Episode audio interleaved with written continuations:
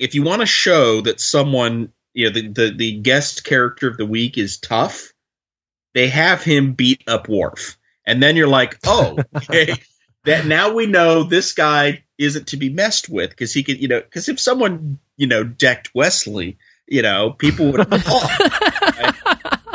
But right. If you, but if you deck Worf, you know, I think people, like, oh. some people would cheer if you deck Wesley.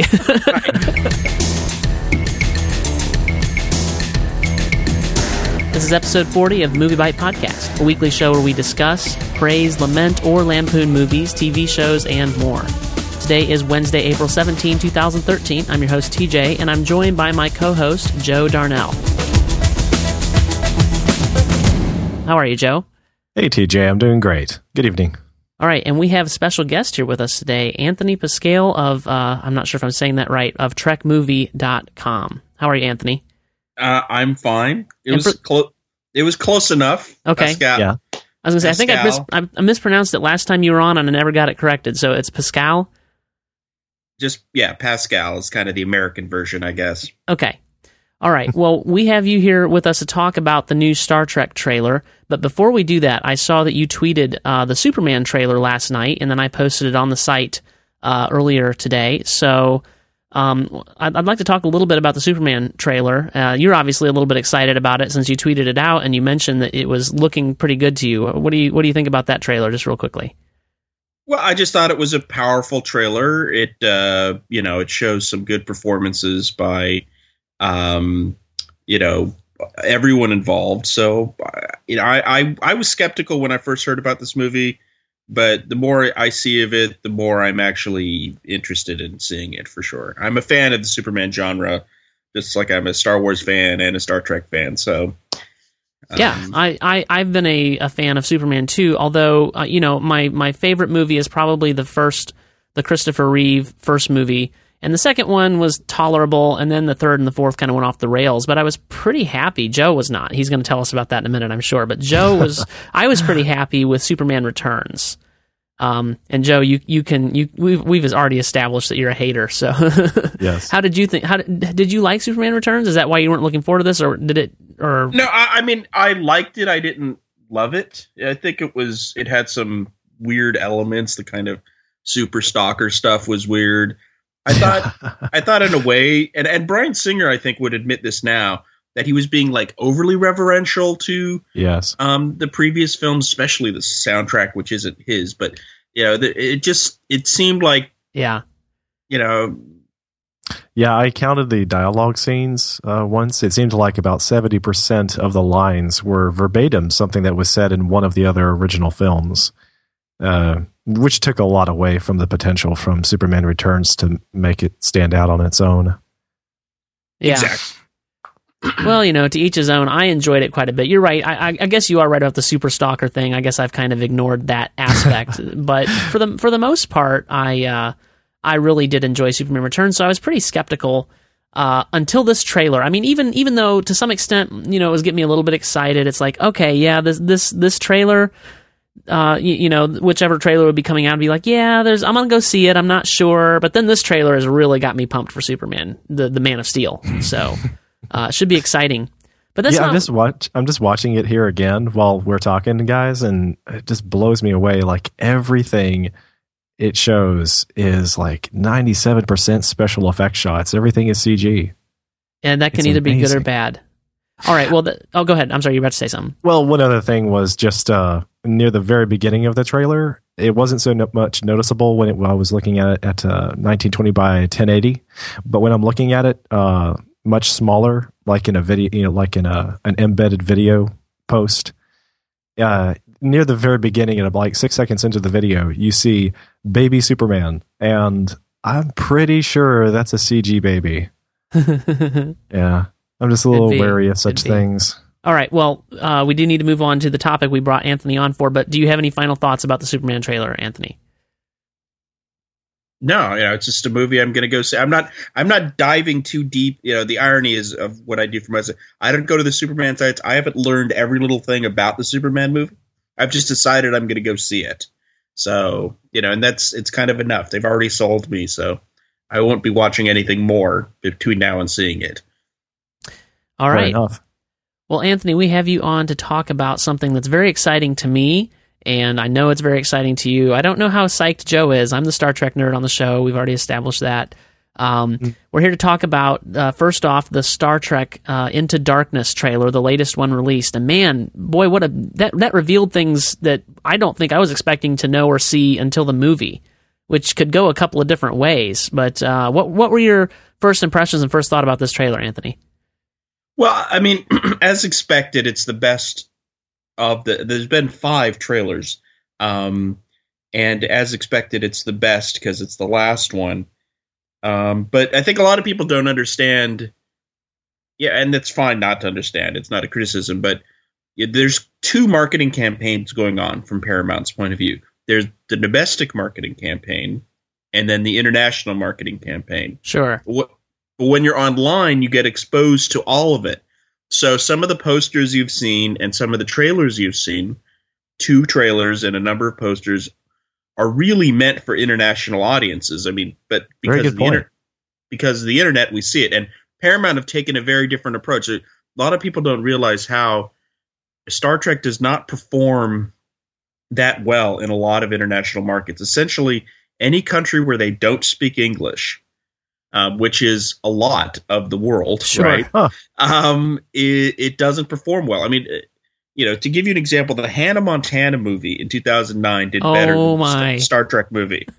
In- you, in- in- had to, in- you had to bring it up. You had to rub salt in the wound. in some markets, like including like Italy or France. Um, yeah, so places like Latin America and Asia, they really market this film differently. So they amp up the action.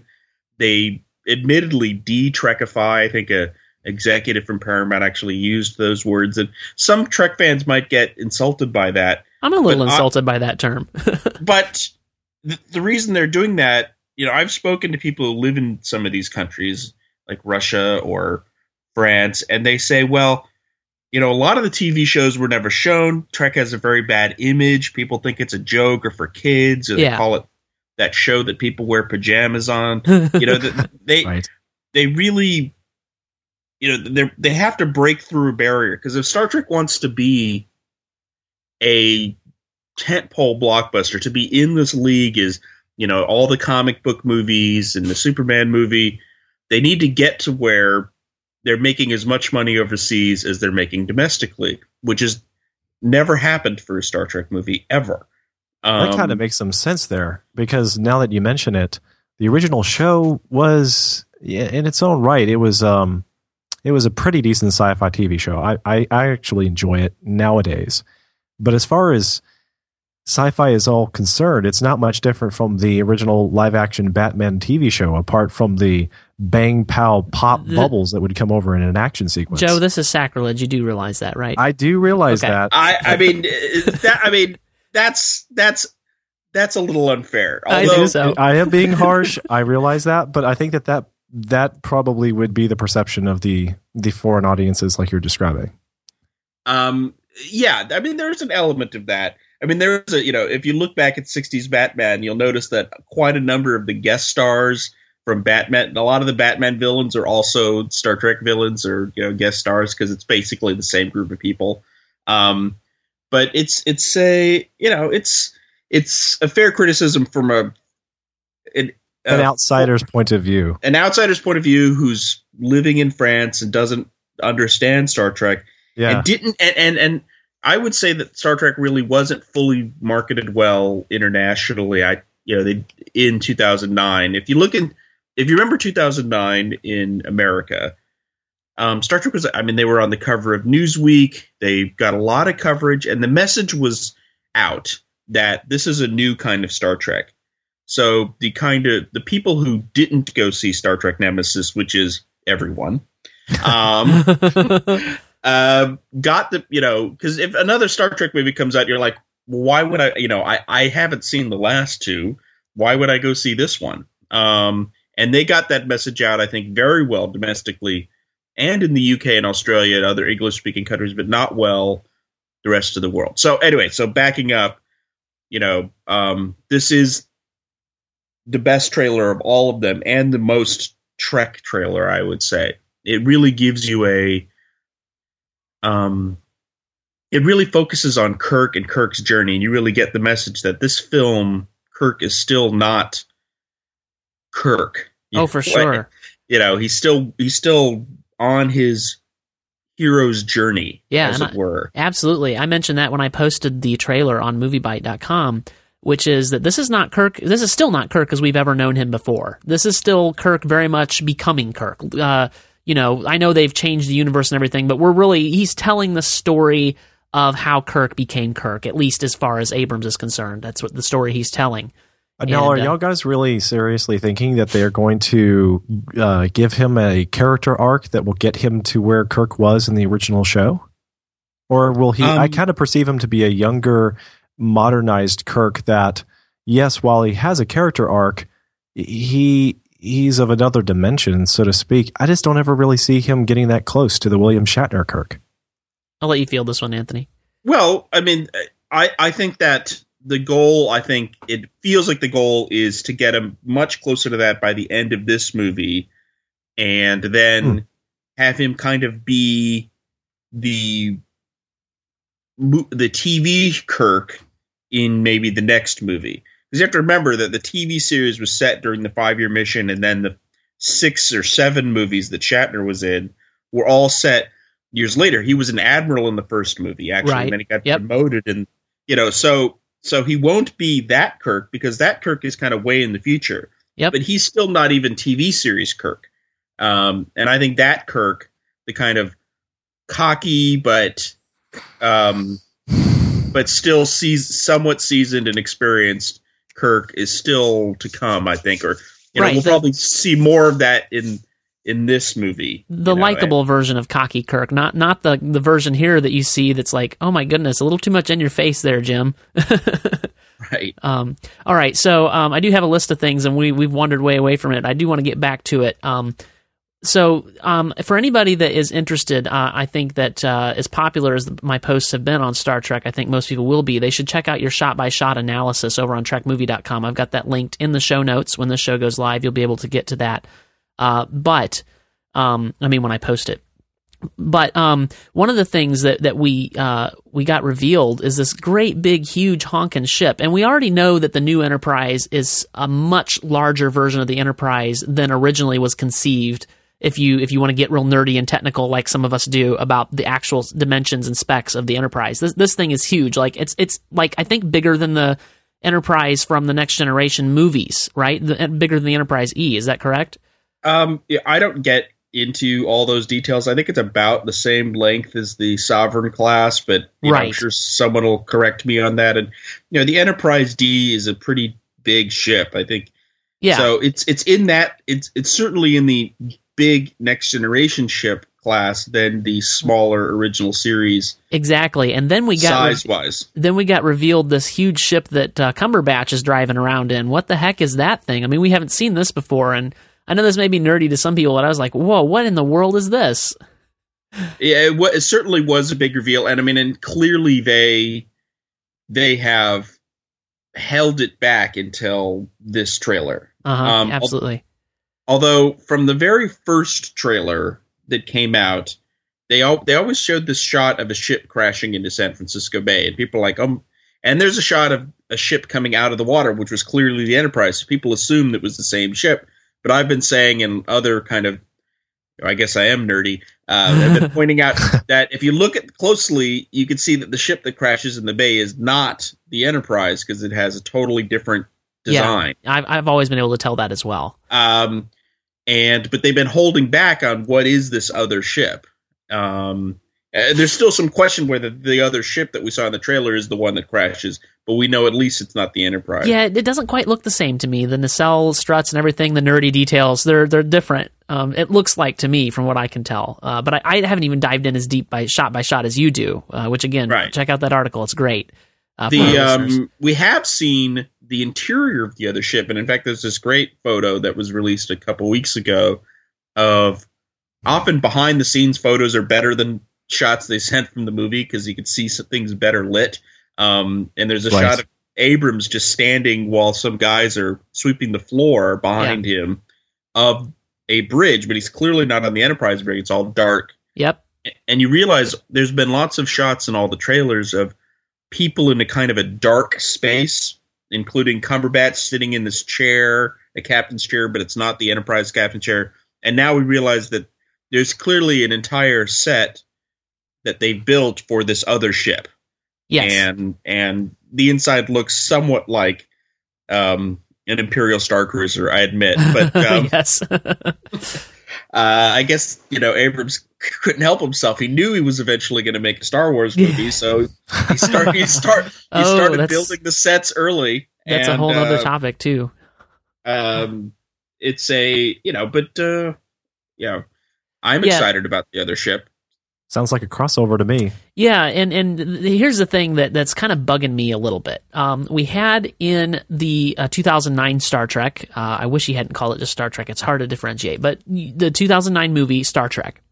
Right. Um, we had this big, huge honkin' ship called the Narada, and it completely outmatched the Enterprise. I mean, that was part of kind of part of the plot, uh, and it feels like are we rehashing that? What's going on here? Why, why do we have to have a big honking ship every time that outclasses the Enterprise? Can't we have a plot based on something else? How do you how do you feel about that? Well, you know, just because you see a picture of something doesn't mean it's all about that. And True. you know, big giant ships are nothing new. You had V'ger in the first movie. This is true. This is true. you know, you had the whale probe. You had, you know, a Nemesis. You know, you had the scimitar. Not that we want to bring up that. Um, you know, oh, I, I liked that but- film, but but in uh, First Contact, you had the biggest of the big. You had the Borg cube. you all know, right, which, all right, all right. You, know, you don't get any bigger than that.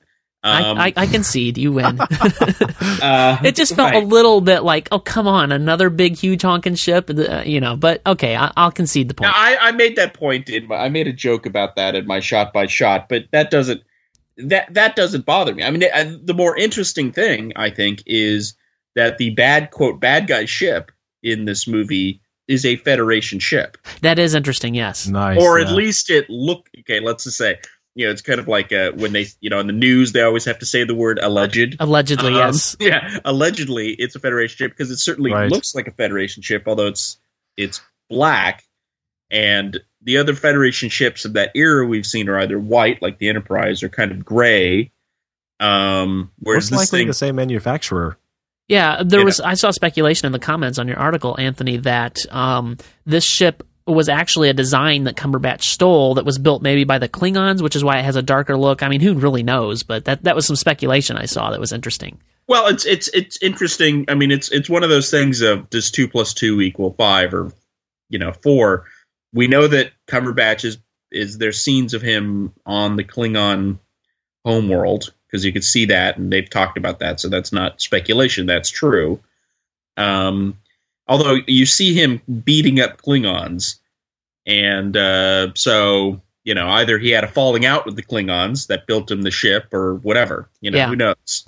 I, I think the klingons play the role there, there's this great internet video of Worf getting beat up right right, right. yeah. and so yeah, it's it's interesting if you want to show that someone you know the, the the guest character of the week is tough they have him beat up Worf and then you're like oh okay that now we know this guy isn't to be messed with because he could you know because if someone you know decked Wesley you know people would applaud But if you right.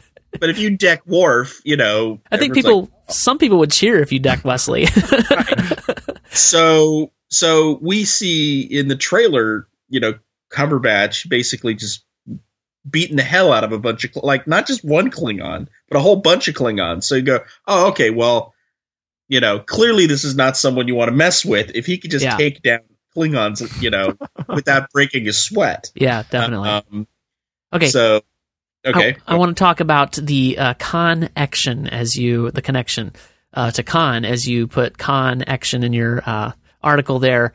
Uh, this this is one of those things that just won't die, and maybe not. May, it's almost like maybe Abrams is not letting it die. Like that could still be. Like maybe he's playing it up almost, you know. Or I, uh, the the the. I mean, I haven't talked to them about it. I mean, when I when we do the, um, I'm I'm sure I'll be interviewing him at some kind of press event, I guess. You know, and I'll ask him. You know, you knew about the, you know, into the darkness. Or, no, what, what's the line? Now Uh, I- beyond now- the darkness lies greatness. beyond the beyond the darkness lies greatness, and beyond the darkness lies Khan. You know, it it just it's too obvious. It's too like wink, wink. yeah. Um, I'm not saying they're coming out and saying it's Khan. They're I don't- I, I think this actually, to me, says it's not Khan because it's almost too obvious. I don't That's think what I'm it is. saying. It's like them waving a flag, saying, "Hey, look over here." Yeah, Um, exactly. It is, yeah. And, uh, And then there's the line in the trailer where Benedict uh, says something like "Darkness is coming" in in the trailer. Yeah. So and And that's definitely definitely that connection is, is has been made too clearly with with that trailer from Star Trek Two that uh, that you pointed out. I yeah, but I. It's just one of those things that won't die, and, and you know people are convinced. Like some people are just convinced this is Khan. It's got to be Khan. He was the best villain Star Trek's ever Star Trek movies have ever seen, except maybe possibly the Borg. So uh, I think people just want it to be Khan. I I, I don't know. Anyway, Well, I was Well, hopeful until they revealed, you know, more details, and they kind of show off that he he's wearing the Star Trek, well, the, the- sorry, the Federation uniform, a bit too often for Khan's taste. well, They could reinvent Khan. I guess Is that the could- assumption? Well, one thing that we do know, and they've said this, and unless they're lying, they they said they're not making a remake. So so if Khan or any other canon character, if it were Gary Mitchell or Khan or Garth of Izar or the Horta, it doesn't matter. They're not going to recreate the episode where we were introduced to that character. So when people say, you know, oh well, if it's Khan, we've seen this all before. That's like saying we've seen Chekhov before, you know, so therefore Yeah. we know everything that's going to happen, you know, and you know, or we've seen Spock before, but we never saw, you know, Spock like we did in the last movie, but we saw lots of Spock before. So, so using Yeah. a character is not the same as using a story. When I look at the Superman thing, they seem to be doing something new and interesting with Zod, and the same thing Right. that Christopher Nolan did. I mean, the Batman second Batman movie had the Joker in a way that not only was he not like in the very good Tim Burton film, but it was different than the Joker from the animated show, different from the Joker from certainly from the TV Well, show. yeah, and frankly, the best Joker we've ever seen. Right. And so, you know, the first time I heard as a Joker, I'm like, ah, we've been there before. But then when you see it, you know, you know that, you know, a character is not a story. A character is just a character. It's like saying, you know, a, a typewriter is a book. You know, right? It- Sure. You know, it, it's, you know, the character gets you, you know, certainly part of the way, but how they use the character is is more important, you know, and uh if they did, you know, if, if this were Khan and they discover the Botany Bay and Khan tries to take over the ship, then he falls in love, then a girl falls in love with him, and then she saves her, then I'll be upset. right. Uh, Sure. because I'll be like, well, yeah, we we did see that. we did you that know? already. Right. We don't need to see that again. Yep. Um, but uh, I I don't think that's going to happen. And, yeah, I would uh, make the same distinction. you know. Yeah. Okay. I, I and I, I agree. I mean, if it is Khan, I'll be maybe slightly disappointed, but I, I hope that I'll get so wrapped up in the story I won't care. So, Right. Um, all right. I want to talk about this too. I think we've got to talk about this. Uh, when my wife saw it was a couple of trailers back actually, and she's let it be known she is not a Star Trek fan. She watches Star Trek with me occasionally, and she likes it well enough, but she is not like a fan like I am. And like uh, you are, Anthony, and so um, she saw this though, and she, her first thing uh, was when she saw the first trailer that where the Enterprise was falling out of orbit and and and obviously burning up, and and the smoke was rolling. She goes, "They're destroying the Enterprise again? Haven't we already done that a couple of three or four times? Don't they do that in every movie?" That was what, that's what she said. She's like, "Don't they do that in every Star Trek movie?" Um, and let it be known, uh, the the Enterprise has only been destroyed. knows- she knows enough about Star Trek to make that comment. right? No, she watches it with me. so I mean, although they they yeah they sure they've done it twice, but uh, um, you know we don't eh, you know again we don't know that you know the Enterprise is destroyed alle- allegedly, um, but clearly the ship that fall that's that crashes into the bay isn't the Enterprise. No, so it could we- it could easily be misdirection. It could be, Uh, although the Enterprise looks pretty far gone in the shots we've been seeing. Like she's pretty beaten up and blown up and falling and stuff. Debris is coming. I mean, the the the, uh, the saucer section is like ha- uh, not not half. I mean, there's like a quarter of it's been like mutilated and destroyed, and you know, and and I think one of the nacelles is listing and and just uh, it, you know, and and and immediately my wife is like. Well, they d- destroy it in every movie, and let it be known they've only destroyed it twice in the movies. And you know, there was a couple of uh, fake times that it was destroyed in Star Trek: The Next Generation. One I can remember right off the top of my head that didn't turn out to actually be because of the time loop thing. But anyway, uh, that was the perception, and I'm I'm I really hope in a way that they don't go there. But you know, you've I guess Well, you've already but- given us your thoughts. I think the message is the more important message. I think is the first movie was all about, hey, look, everyone's coming together, let's you know, and everyone's forming into this family. In this one, they're saying that this group of characters, including the ship, which is a character, Right. are go- are going to get severely tested by some guy who's a serious badass. Hence the Klingon beating up, and you know, and the and the ship getting beat up. You know, this, you know, basically they're saying the stakes are higher. I mean, that was one thing.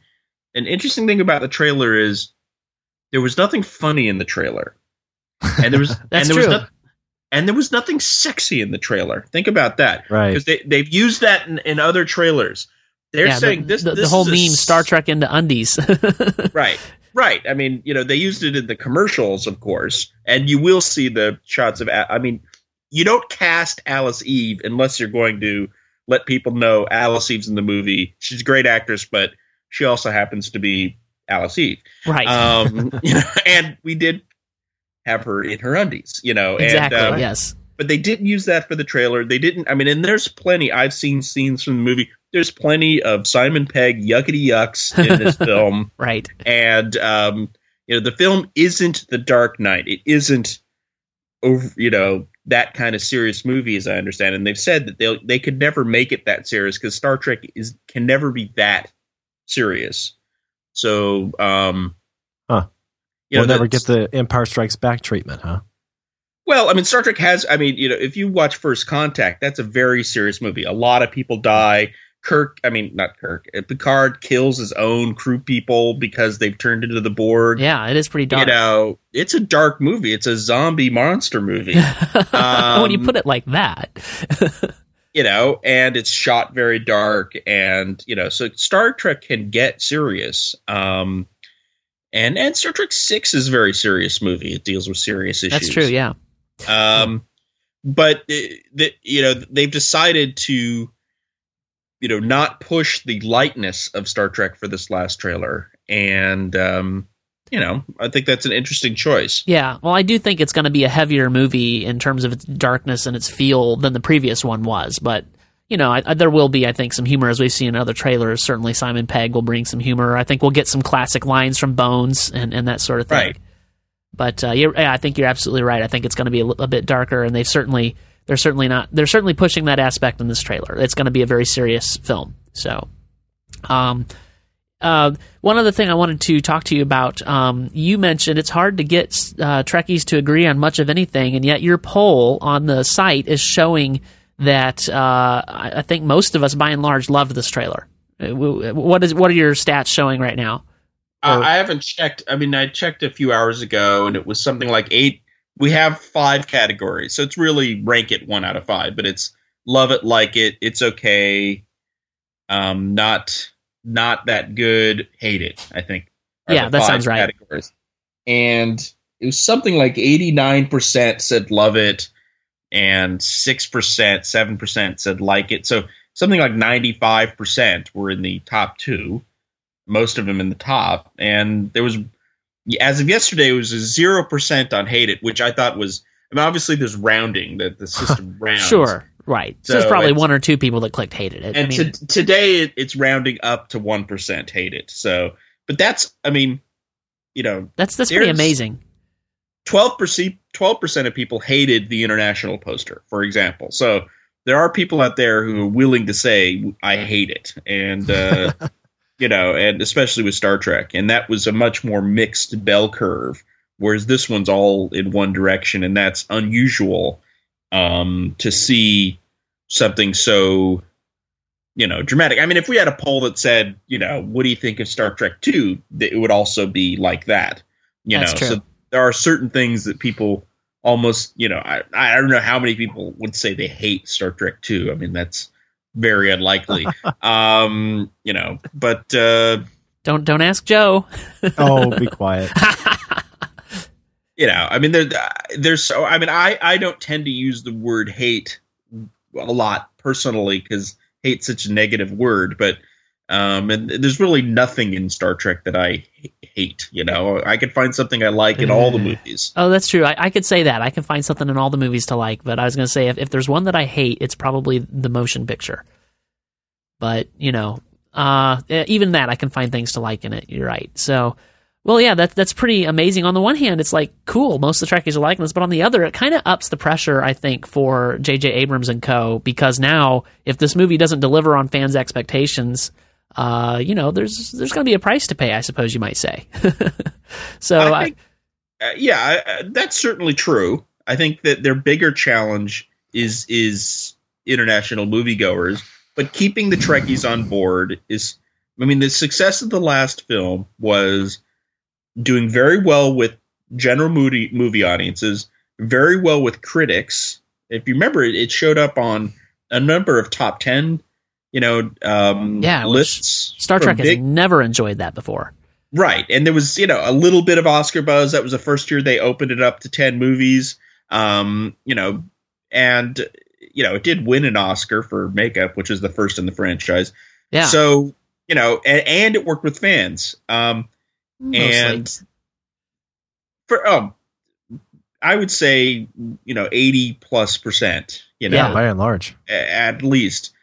Um, so the trick for this one will be uh, so the only thing that one didn't do as well as it could have done is get to general average moviegoers in foreign markets. Yeah. So that that you know, but otherwise it did everything it it and it was certainly considered a huge success by Paramount. oh, yeah, absolutely. Um, yes. it it still made more money, especially when you factor in home sales and everything than any Star Trek movie. Obviously, it costs more, um, but this one costs even more, and it's 3D, and that costs a lot of money to do, especially the way they're doing it. I mean, they didn't shoot it in Yeah. 3D, but they're really going out of their way in the way they're Yeah, converting it. I'm not a huge fan of 3D, but I'll probably wind up seeing it in 3D at least once. So, for the record, the original Star Trek, uh, not the original, the, the first JJ Star Trek made 385 million worldwide. So that that's why Paramount considers it a success uh, on a budget of 150.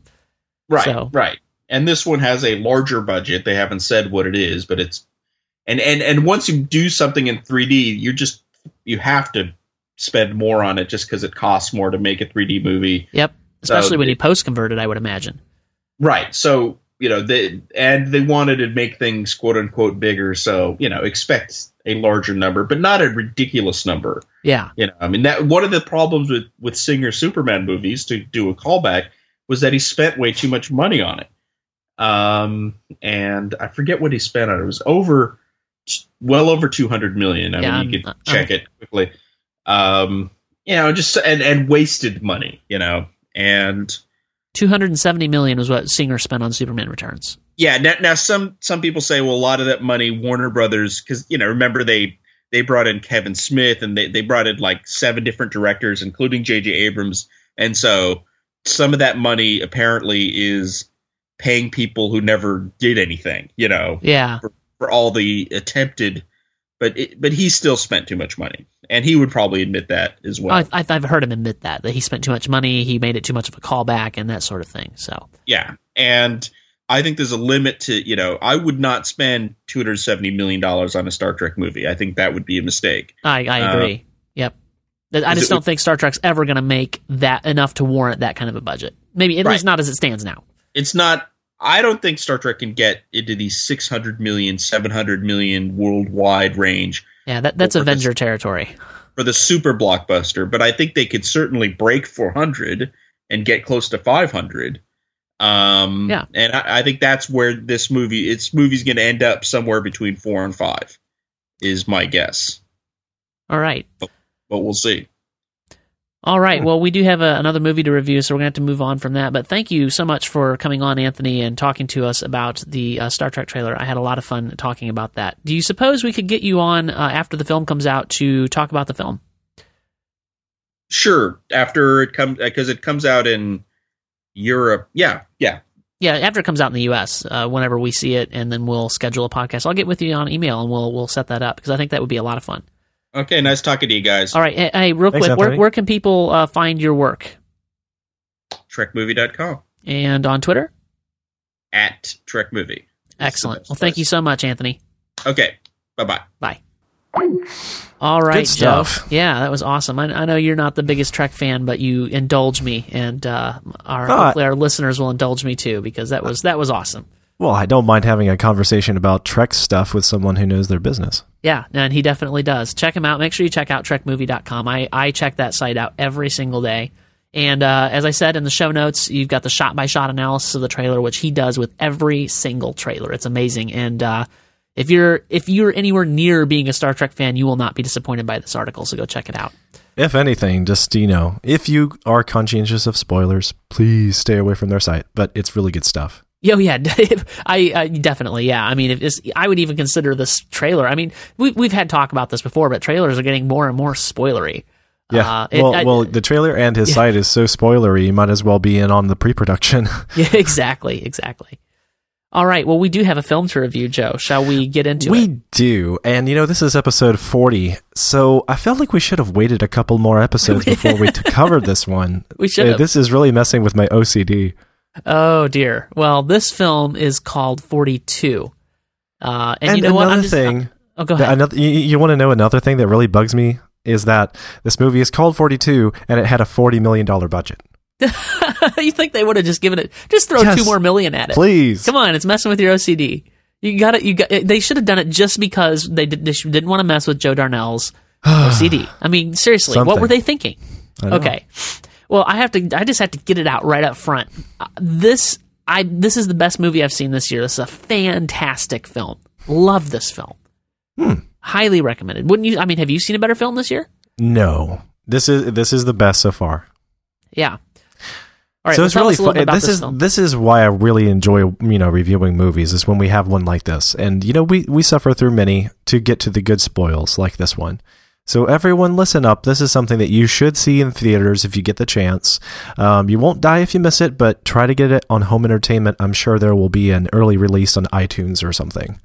Well, this is one of the ones though, Joe. I mean, anything that's four stars or above, I really push for people to watch in the theater, and I I got to tell you, this is above that. So Yeah. get yourself to the theater and see this fantastic film. All right, tell us a little bit about this film. Okay, so first of all, it came out on April the 12th, 2013 with a budget of 40 million and on opening weekend it made 27 and a half million. Uh, total worldwide, it's still domestically uh, coming in at 29.7 million. It hasn't been released internationally just yes, yet. And I, and I can see why.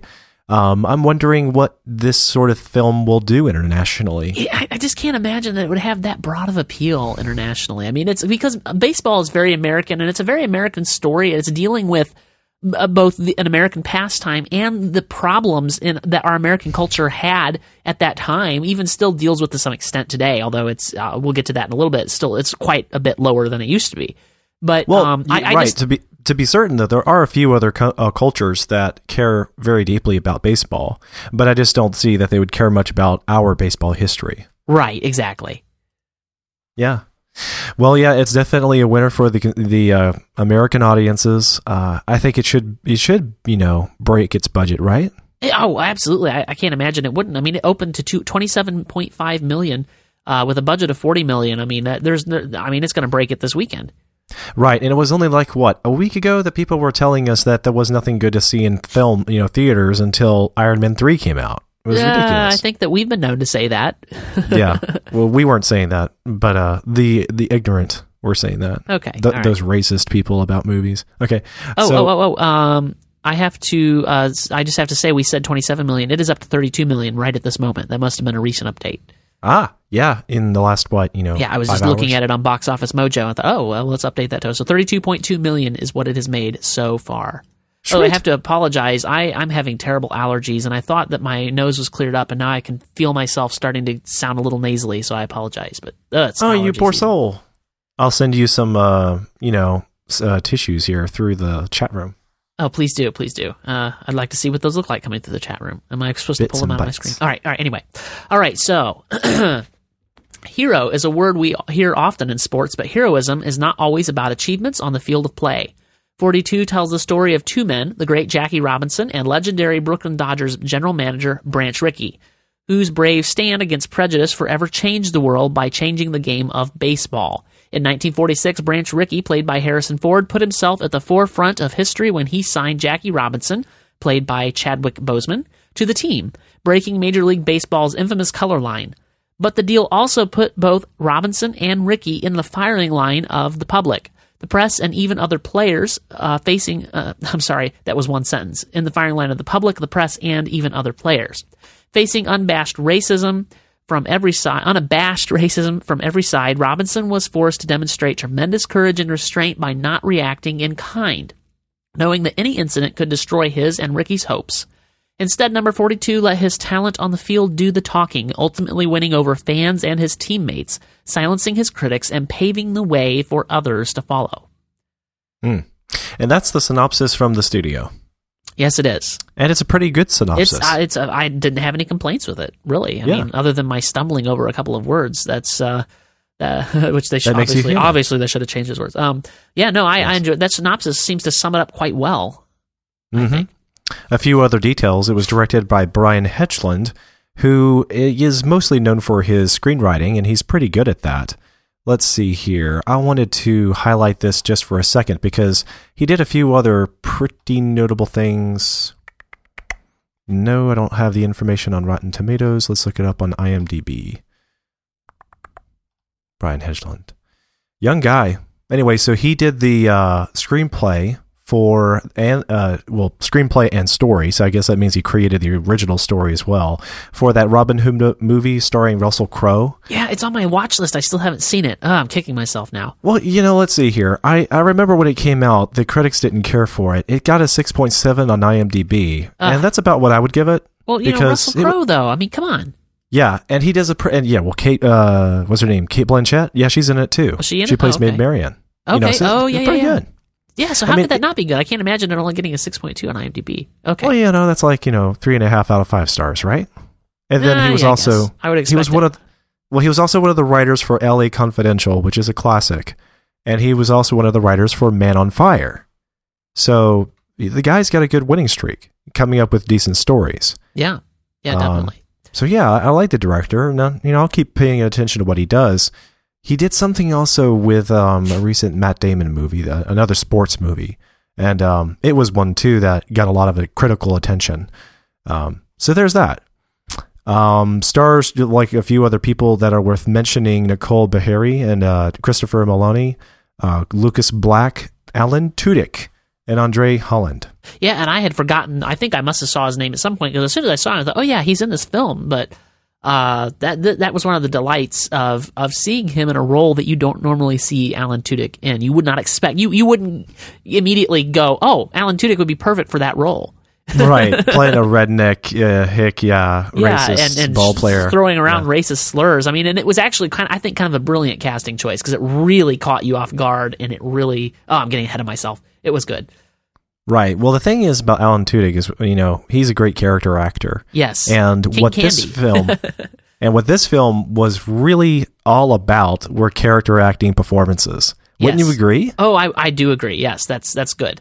I Uh, was so good way to put it. impressed by that. It's something that I miss from a lot of modern films. Um, it seemed a lot more common with older films, and because the story is set in a historical light, perhaps that was one of the uh, like tips of the hat that the direction wanted to um, aspire for to give it a little feel of an old-fashioned film. And I think that they achieved that without being so old-fashioned that it was un- inaccessible to everyday people today. Um, in fact, well, I guess we're kind of touching upon it now. I'll just go ahead and say one of my huge likes for this film was that the there was good acting talent all throughout, and it was sprinkled throughout, so that it w- there weren't many highs and lows where the lows were so you know d- you know depreciating the value of the film that I felt like now there's a moment where I just have nothing that I can enjoy about this film. Why do they have this boring subplot? You know, why Yeah. do they have this character that didn't belong in the film at all? Or why did they have this actor in it that, you know, just doesn't fit the rest of the cast? In- fact, if anything, now don't misunderstand me. I would say, if anything, Harrison Ford was the only one that came close to standing out like a sore thumb. But at the same time, I oh think no his no no no. at the same time, I think he has a winning performance. It was so refreshing coming from Harrison. He it proved that he can still act. Oh yes. And I love to see him as a character actor. He it, a char- in a character performance that was so refreshing because he usually just plays himself, or he's way too subtle about his per- the character's personality that it just looks like Harrison Ford again. Yeah, uh, yeah, I agree. Um, I I uh, I don't agree that uh, with what you said at first, but yes, I do agree. Uh, Harrison Ford was uh, great in this in this film. So, uh, well, a little bit about the critical acclaim. In general, this is what it says on Rotten Tomatoes, and this is what I have found with a couple of the reviews I did in my research. Uh, 42 is an earnest, inspirational, and respectfully told biography of an influential American sports icon, though it might be a little too safe and old fashioned for some. Now, you had another comment later in our outline. Do you want to go ahead and jump to that, where we kind of address this a little bit more fully? Because this was something I I definitely disagree with with the critics. In general, I think that they're more interested in seeing something that has uh in a way I could just call it pretentiousness. That they want the the actors to express themselves on the screen as though they know what they're doing is monumental. And I don't want that to happen. I want it to feel like it's humanized. I want it to feel like these are everyday, real life human beings that somehow understand, maybe in the back of their mind, that this what they're doing is very important for racial equality in America. But they don't need to come across as, you know, as recognizing that what they are doing is basically put up on a pedestal for all time for the world to see that what they're doing is oh so great. Do you know what I'm saying? Like I got that big time in the movie Lincoln by Spielberg, that all the performances came across as uh, self-aggrandized. And it was really an excellent film, a historical drama. It, it was fun. But when I'm when it's all said and done, I feel like we're getting the uh, sensational version of historical events. We're we're not getting a faithful adaptation that's trying to portray people as you know just everyday people. yeah, Would you agree to that? yeah. Well, I mean, what what I I wasn't quite sure I followed the thread of your point completely. Maybe you can summarize your point. Um, I just don't like the pretentiousness in other historical films. Yes. No. Okay. Uh, okay. Yes. Absolutely. I completely agree with that. Um, and and yes, you're you're absolutely right in regards to Lincoln. I think the pretentiousness is is a problem. Now you you also had something that kind of touches upon this indirectly by Richard Richard Roeper. Yeah, Richard Roeper panned the film a little bit for underreaching. Um, but, you know, I I, I, can, I do disagree, and I think this is a related point. Uh, it's the low keyness that makes it great, and it, it gives it uh, that feeling of of truthfulness. Uh, Lisa Kennedy said, uh, let me see which site was that. That was on uh, DenverPost.com. Lisa Kennedy, who reviewed the film, I'll quote her. She said, The film isn't a sweeping bi- biopic, and it's better for it. Instead, Helig- I can't say that name. He- the director focuses on the time right before and during uh, Robinson's rookie season, which doesn't mean it's a modest outing. 42 is an old fashioned movie swinging for the fences. It intends to stir stir our emotions and our belief in this nation's better angels. Yes, this is a sentimental journey, but it's one definitely worth taking. I agree. That's me talking. I agree. right. Um, I didn't give enough pause before I ended her uh, quote there. But yeah, I I, I, uh, I didn't reckon that she agreed with herself. yeah. Uh, I I, uh, I think this film is much better off for uh, not reaching much higher. I, I think if, if Richard Roeper had, you know, much as I, you know, respect him and that Ro- Roger Ebert respected him and recruited him and have agreed with him before, I think if he had gotten what he wanted, I wouldn't have liked the film as much. Yes, right. So, Well, tell me something else that you that stood out to you. I've had a lot I to say. really enjoyed that old fashioned love and romance between Jackie and Rachel. Wasn't that great? I mean, I loved it. Uh, you, you don't It see was that. br- it was brief. It was brief. I mean, we're not talking about like they spent all this time with them, huggy, kissy, lovey dovey. No, no, no, no. But it was there, and it was a, a, a bedrock. It was a a just. It was there in this film, and it was wonderful. I really Did you enjoyed it. uh, on that note? It kind of reminded me of the classic um, "Arsenic and Old Lace." Did you ever see that one? I'm not familiar with that. Okay, well, it starred Cary Grant and it has a bunch of other A-list, um, you know, classic movie actors. And, near the beginning of the film, it actually has. what do you know? It actually begins with a baseball game. I forgot about that. But right after that, it, it segues to uh, Cary Grant's character um, going to elope with his uh, girlfriend. And so for the first, oh, maybe five to 10 minutes of the film, it looks like a romantic comedy. And then all of a sudden it switches gears and gets to just, you know, flat out hysterical comedy. Um, I, I guess not like slapstick, but, uh, you know, but just great comedy moments. And I felt like that as well is a, a more common trait of older films. And like that, you're right. This film does the same thing, right? It introduces the, this is going to be a serious drama, but we're going to have a lot of comedy sprinkled throughout so that you, you know, you won't get depressed by the serious nature of the racism. And at the same time, you can still understand why so many people could enjoy baseball and, and yet this, you know, big problem could be pr- present for everyone involved. Um, so it felt a lot more faithful to reality in a sense that they could stop to dwell on the romance between uh, Mr. and Mrs. Robinson getting married and introducing their baby. And then at the same time, it's really not about those things. And at some time, in a way, it didn't even feel like those were necessary for character development, but it was still nice to see. I totally agree with you. That's that's a good Yeah. that's a good highlight. Yeah, and, and speaking also of Jack, Jackie uh, Robinson and uh, his wife Rachel, they were portrayed by relatively unknown actors, uh, which I again I found that nice and refreshing. I mean, it, we didn't have to go find somebody who uh, I don't know, just somebody that we knew to play these uh, characters, but they found great actors to do it. I mean, they both did the role brilliantly. Uh, even though they're relatively unknown. Here's a fun fact, too. Did you know that the real Rachel Robinson, who is now 90, was a consultant on this film? No, that's pretty interesting. That's awesome. Wow. I think. Yeah. Huh. Uh, so so you know that they were old. at least going for enough realism. I mean, it, it's a it is a dramatic film, but it's also based on a real story, and and a lot of the events, such as uh, my understanding is that Alan Tudyk's uh, character Ben Chapman was not over exaggerated in the slightest. Like he really did Right. those things, Right.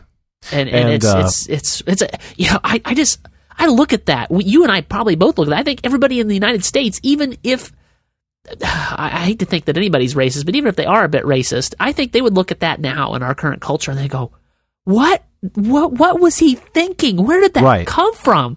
Yes. And it's amazing how far we've come. If, if, if- and I, I suppose you could say that I might have been predisposed to like this film because if there's one thing I cannot stand, it is racism. I cannot stand. I cannot abide racism. I just can't stand it. Uh, so, I suppose you could say I was predisposed to like it. But in any event, I'm I'm I'm wandering a little from my original point, which was that uh, Rachel Robinson was a consultant on the film. Huh.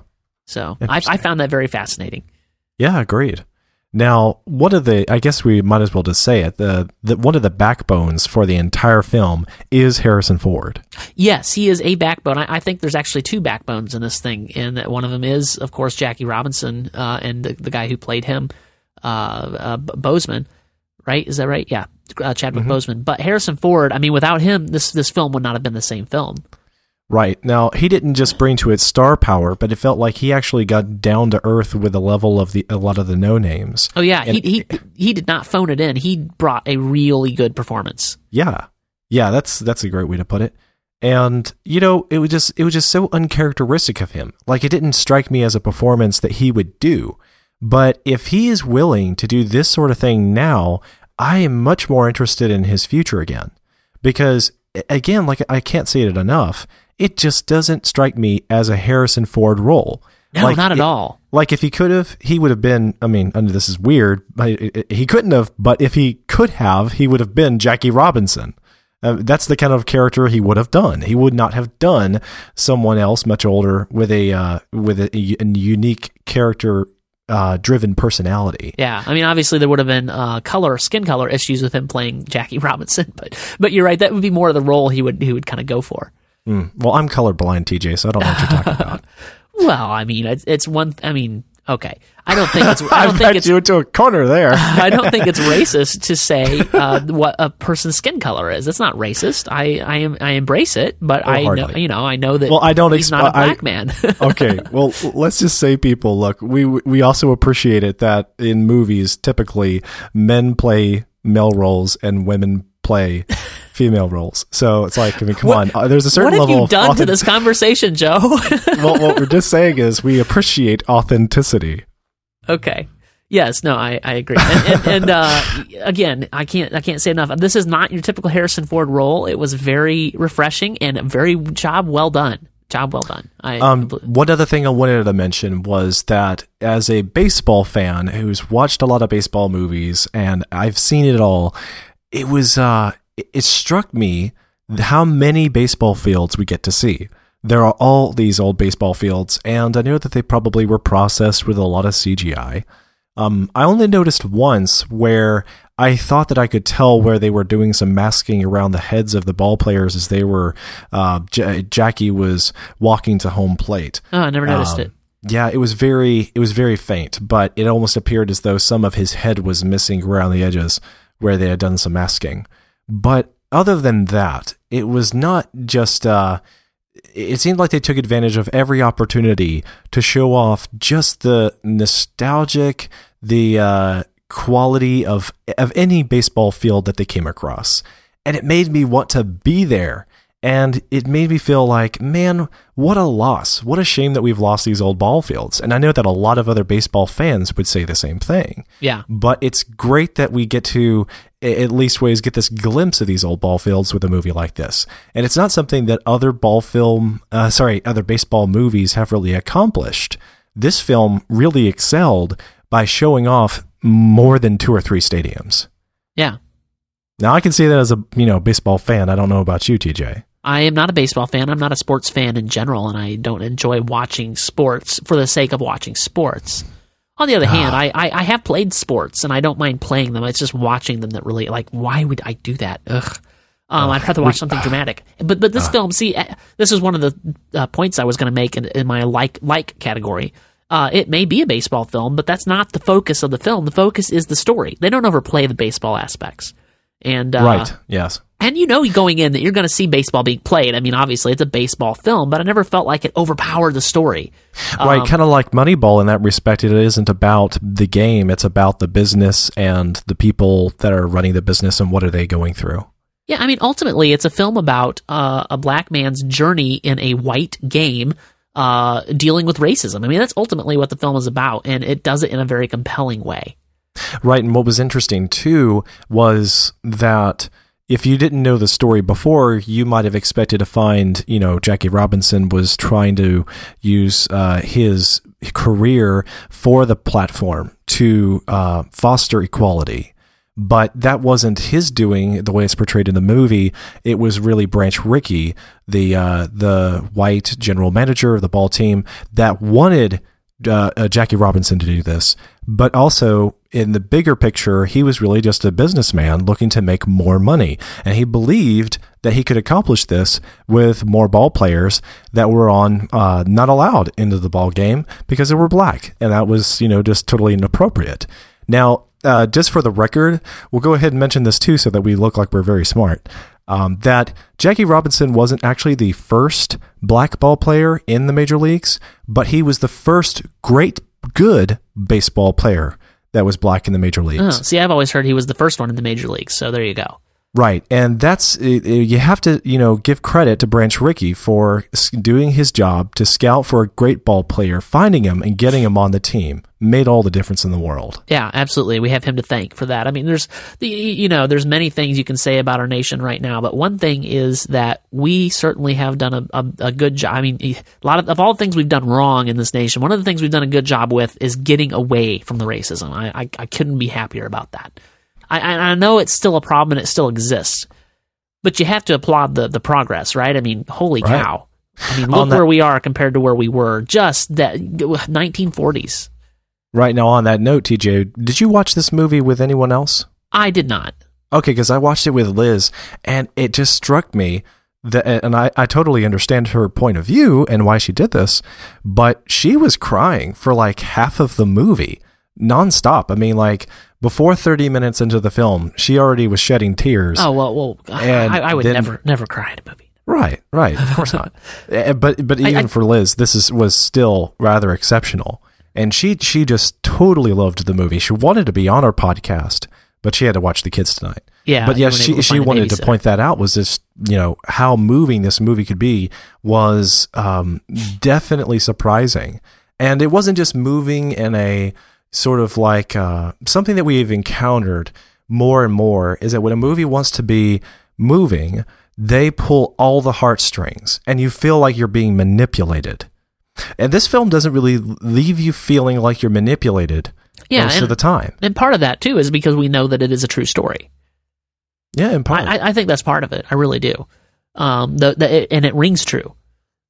So right. yeah, and, well, see, and I felt like I was manipulated with the the true story of Lincoln. So that's true. little bit more Well, okay. Well, we, we we don't want to go rehash the aspects that weren't true that they were manipulating us on. We've already talked about that. this is a right. far well, better I, film. I don't mean the the historical revisionism. I just mean like for the sake of you know making the story present compelling, like doing everything to make you. Uh, to to extremely tug at the heartstrings. I guess that's what I'm talking about. Like Okay. more so than e- be you know just beyond all reason. You know that kind of kind of thing. Okay. Well, hey, we uh, both of us rated this uh, movie four and a half stars, which means that we can find at least one little nitpicky thing to talk about that we might want to talk about. So let's talk about anything that we don't like about this film. I really only have one, but I see you have listed here three. And a four and a half star film? Come on, Joe. Right. Well, okay. I'm I'm I'm just you know, not, none of the three were uh, none of none of these three qualities necessarily deem the movie less than good. Like I would say most of the film was great, but as it pertains to these three qualities, these were only good. They were not great. Um, so that, that really doesn't give it five stars. It's four and a half. You know, so just half a star is lost because it had just three elements I thought were weaker than the rest. Uh, one being that I just noticed that there was some choppy moments between scene to scene. Scenes themselves were pretty well edited, but there was like this one moment where they show uh, Rachel. You okay there? Yeah, fine. Okay. Uh, don't die on me, man. Okay, so Rachel was just uh, leaving her baby with a babysitter and leaving. And the way that they staged the scene, they're actually introducing the babysitter. Her name is Alice, and Rachel leaves the, the house, presumably to go watch um, Jackie in a ball game. And the because they showed this scene and it, it, because it felt kind of random, it could have only been there for one of two reasons. One, that they had in uh, the the actress's contract that she was going to appear X number of seconds on screen, and so they had to squeeze in the X number of seconds. Or two, that something bad was about to happen to their baby. And so after seeing that, I thought, oh no, oh dear, they're going to say something terrible is about to happen to the baby. You know, Jackie will have a great ball game, go home and find the baby's been, you know, something terrible has happened to him. And they didn't. And th- there was nothing developed there. So I- I- it, it really didn't seem to make any sense why they would even show that brief little moment. It was the kind of thing that I experienced about four or five times and it felt like it was choppy. Okay. I, I didn't feel that way at all. I, I was fine with it. Okay, then uh, besides this, uh, when the movie ended, I expected to see more, and I couldn't really begrudge them the fact, you know, they they used a good uh, feature length film time length, but I, they only covered like the first two or so years of his major league ball career, and I really wanted to know how did Jackie deal with it as he started to make a difference and they started to see the turn of the tide. Did he see the turn of the tide during his baseball career or was he per- persecuted all the way? And there was things like that I wondered about, but we didn't get to see any of that. The movie gives you um, a little bit of text up on screen to tell you what happened, de- you know, many years later, how, you know, Jackie ends up in the Baseball Hall of Fame and things like that but we miss a lot of details where it left us kind of hanging. Um, yeah. third, thirdly, and this was just well, the the bigger of my three criticisms. Uh, you wanted to say something? Go ahead. Well, I was going to say I think this is related to to what I feel, but go ahead. Okay. Well, the third act was weaker than the first two, in that it really wasn't. There was no progression in the third act. There was just moments of spirited uh, belief recognized that they were making a difference that they that they started to see a turn of the tide and so then there'd be a, a, a, sort of triumphant moment where Jackie knocks in a home run and the music would would blare at Forte and you'd see him round the bases and stamp on the home plate and the game was over yay and the movie's over. And was like it just felt kind of not and it wasn't anticlimactic but it didn't seem to match the paces for the rest of the film. There was no conflict for the ending. Yeah it was it was mediocre nice nice musical term there with forte um I, I, think you're feeling the uh, same sort of thing that I'm feeling. I think I'm saying it in a different way. Um, and, and let, let, me just say this: I, I, know that this is a true to life production for the most part, uh, and there's not a lot that could probably be done about this without changing the facts. But it felt a little bit like an even line, right? Like yeah. The, the, plot felt like it was just on an upward arc the entire way. And that, that doesn't necessarily make for the best, the absolute best dramatic movie experience. You, you almost want your arc to be, to be heading straight down at some point and then to get dramatically lifted back up and say, whoa, we turned this, we turned this around. We saved it. The hero did his thing. Um, and and and and in this, it's a it was a little bit too perfect. Like that arc was just a straight line. Uh, and Robinson was a bit too perfect. The the, the only um, I, I, wrote in my notes here, it felt a little bit too much like a hagiography. Uh, hagi- had a hagiographic feel to it. Uh, um, clarif- clarify for everybody. Um, a hagiography is a biography of a saint. um, so it, it, it felt just like it had a little bit too much. The only exception is that one scene, uh, you know, where Chapman is taunting our our hero Robinson, and uh, he has to go in where nobody can see him and destroy his baseball bat. Right. Um, very, only, very compelling scene. It was a very compelling scene. I wanted more of that, and I, I, guess that maybe Robinson, for the most part, just dealt with it so well that that wasn't uh, that wasn't available as far as if you wanted to tell a real life true story. So I understand that that could be, uh, you know, and again, it, even though it is a straight line story arc and it's not the best arc for dramatic reasons, it it doesn't I still love the film, you know? Right. Well, it, there was a, another arc of sorts. There really wasn't a, uh, a noticeable arc for Branch Rickey, although he was a significant role. There was the other arc for the entire ball team, how the majority of the Dodgers were opposed, and by the end of it, the, the majority of the Dodgers are in agreement that having Jackie on the team has not only been a great thing, but it's totally deserved. Uh, but yeah, um, you're right. It seems like the arc is way too smooth, even, and by the end, just uh, you already saw it coming long before it happens. Yeah, no, I mean, and I think you knew you were in for that ride when you went to see this film, right? But, right. Uh, okay, anyway. well, bottom line then. Yeah, apparently my mm. bottom line is Blazoo. yes, I, I never filled that in in our outline here. yeah, that was just a little bit of filler text. Yes. Okay. So you go ahead and, and give us the bottom line, Joe. Okay. The bottom line from Joe is it's an altogether lighthearted look at old fashioned American racism in baseball culture and how some smart men and women overcame persecution. The story of Robinson is highly respected and well represented in uh, this film, 42. It may not be an in depth view of his life and the times, but it's an entertaining one, eye opening, and deeply moving. I don't have any problem with that summation. I, I would be right along there with you. And, you know, the only thing I will say is this if you're going for an action film, this ain't it. Don't go for an action film. This is a drama, and it's a it's a doggone good one. So, where, where would you expect to find uh, action in a? No, I'm like not this? saying you would. I'm just saying if you're going to the movies and you don't know anything about this film, uh, and you I can see how you, you know, and I, I know that uh, Chad in the chat room is is telling us that he doesn't he doesn't agree with us. He doesn't care for the film, and I saw that earlier when he said something about it somewhere. And you know what? I'm I'm sorry. I'm sorry you didn't enjoy this great film. um, well, yeah, maybe in another you know five years we'll come out with the Knight's Tale spin on this, where some time traveler goes back in time and has a wild, crazy, zany adventure with Jackie Robinson, and then somebody goes back in time to reset it all as though it never happened at all, and then uh, then we, we're back to where we started. Yeah.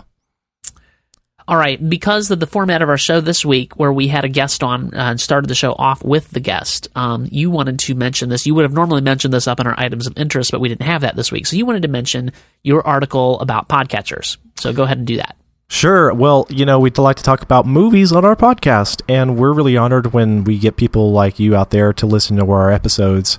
Uh, we've gotten responses from the chat room and in the website and from iTunes and face to face encounters and abroad with people that seem to enjoy this podcast. And, you know, we're really glad that we can contribute to the culture that is uh, this media this medium of podcasts. And if you go on iTunes, anybody any day of the week can find a lot of podcasts that are interesting, and uh, they can easily subscribe to them, put them on their iPhones, take them on the go, and it can totally change the way that you digest. Uh, your audio media. You don't need the talk radio, and and when I say that, you're going to be like, oh, "Joe, you're so stupid," you know. But that's please bear with me. The thing is, uh, the audio shows that you're probably interested in most anyway from the talk radio programs are available as podcasts too. And the beauty about them is that they usually include less commercial times. You can play them on demand and you can easily download them or stream them from a podcast app. So, we wanted to, uh, you know, just uh, contribute to this uh, market. And so I read an article over on my other site, jivingjackalope net, where I talked about some of the podcatch uh, apps that you can get for the iPhone and uh, a little bit about the methodology behind podcasts and why they are so useful and how you could use them on the go. So, if you're interested in how to get uh, more involved listening to podcasts, I recommend that you check that out. And it'll also help you to get great podcasts such as our own. All right, very good. Check out Joe's article. He does a great job. I only disagreed with a few minor points in your article, Joe, so I'll recommend the article as well. Uh, Joe's article on podcatchers. And since we do run a podcast, we're very interested in podcatchers, so be sure to check that out. And hey, I forgive uh, you, TJ. Yeah. Joe, with your permission, um, since we both loved on this film so much, I thought I would read a dissenting point of view on 42 that was just posted to the chat room. Uh, oh, from, okay, sure, fair Chad. enough he says, uh, and he's been listening and disagreeing with us. So I'll just I'll just read this. I'll give I'll throw him a bone here. Um, I'll sum up my opinions. We saw lots of half chewed cigar waving. Pitchers trying uh, trying to pick off Jackie. Surprise, he's a fast runner. Even three games later, sickeningly saccharine uh, conversations between Jackie and Rachel, and Harrison Ford talking seven words per minute, saying crazy things. No, I didn't enjoy Ford in this film, nor did I really enjoy anyone with the exception of Boseman as Robinson, whose subtlety and genuineness in the role was fantastic. I loved him and I loved the baseball, but that's pretty much it. I appreciated that they didn't make light of the incredible racism of the time period, but they could have done better. I didn't hate it, but I certainly didn't like it. Two of five stars. So there you go. That's a dissenting opinion, uh, and it's certainly. Uh, I, I, I, can understand where you're coming from, Chad. I, I don't agree with it, and I, I highly recommend this film. But uh, there you go; it's a valid opinion. Mm. And ditto what you said. Yeah, not what he said. All right, so next week's topic, uh, we're going to be talking about a film I am really looking forward to. I hope I'm not disappointed. Oh, I hope I'm not disappointed. We're going to talk about Oblivion. It's coming out this weekend. Mm. And uh, oh man, I, I'm, I'm really excited about this film. They, they've mm. really got me worked up. They've been pushing it hard, and uh, they've done their. It, it's worked on me because I'm I'm ready to see it. How about you, Joe? Oh, most definitely. All right. I have nothing else to say about that just yet.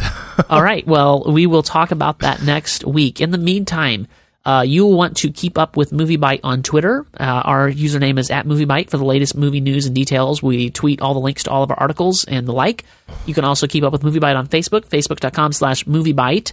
Uh, certainly visit our website every day because we post every day something out there every weekday, moviebyte.com. Joe, where can people keep up with you? Find me on Twitter. My username is Joseph Darnell, and find me on Facebook. I'm Joseph Darnell there. Also, check me out at uh, all my articles on MovieByte.com and my personal site, jivingjackalope.net. Right, and I am TJ Draper Pro on Twitter. Um, you can get uh, with me on Facebook, facebook.com slash TJ Draper. And I've already mentioned moviebyte.com. That's where I do uh, the majority of my writing now. I haven't written an article on any of my other sites very recently. Well, I guess I've written some on tjdraper.com. If you're interested in my personal details of some of the trials I've been going through, you can go there, but I don't recommend it if you don't know me. Uh, all right, then that's pretty much it. We will talk to you next week about Oblivion. We're out. Ta ta.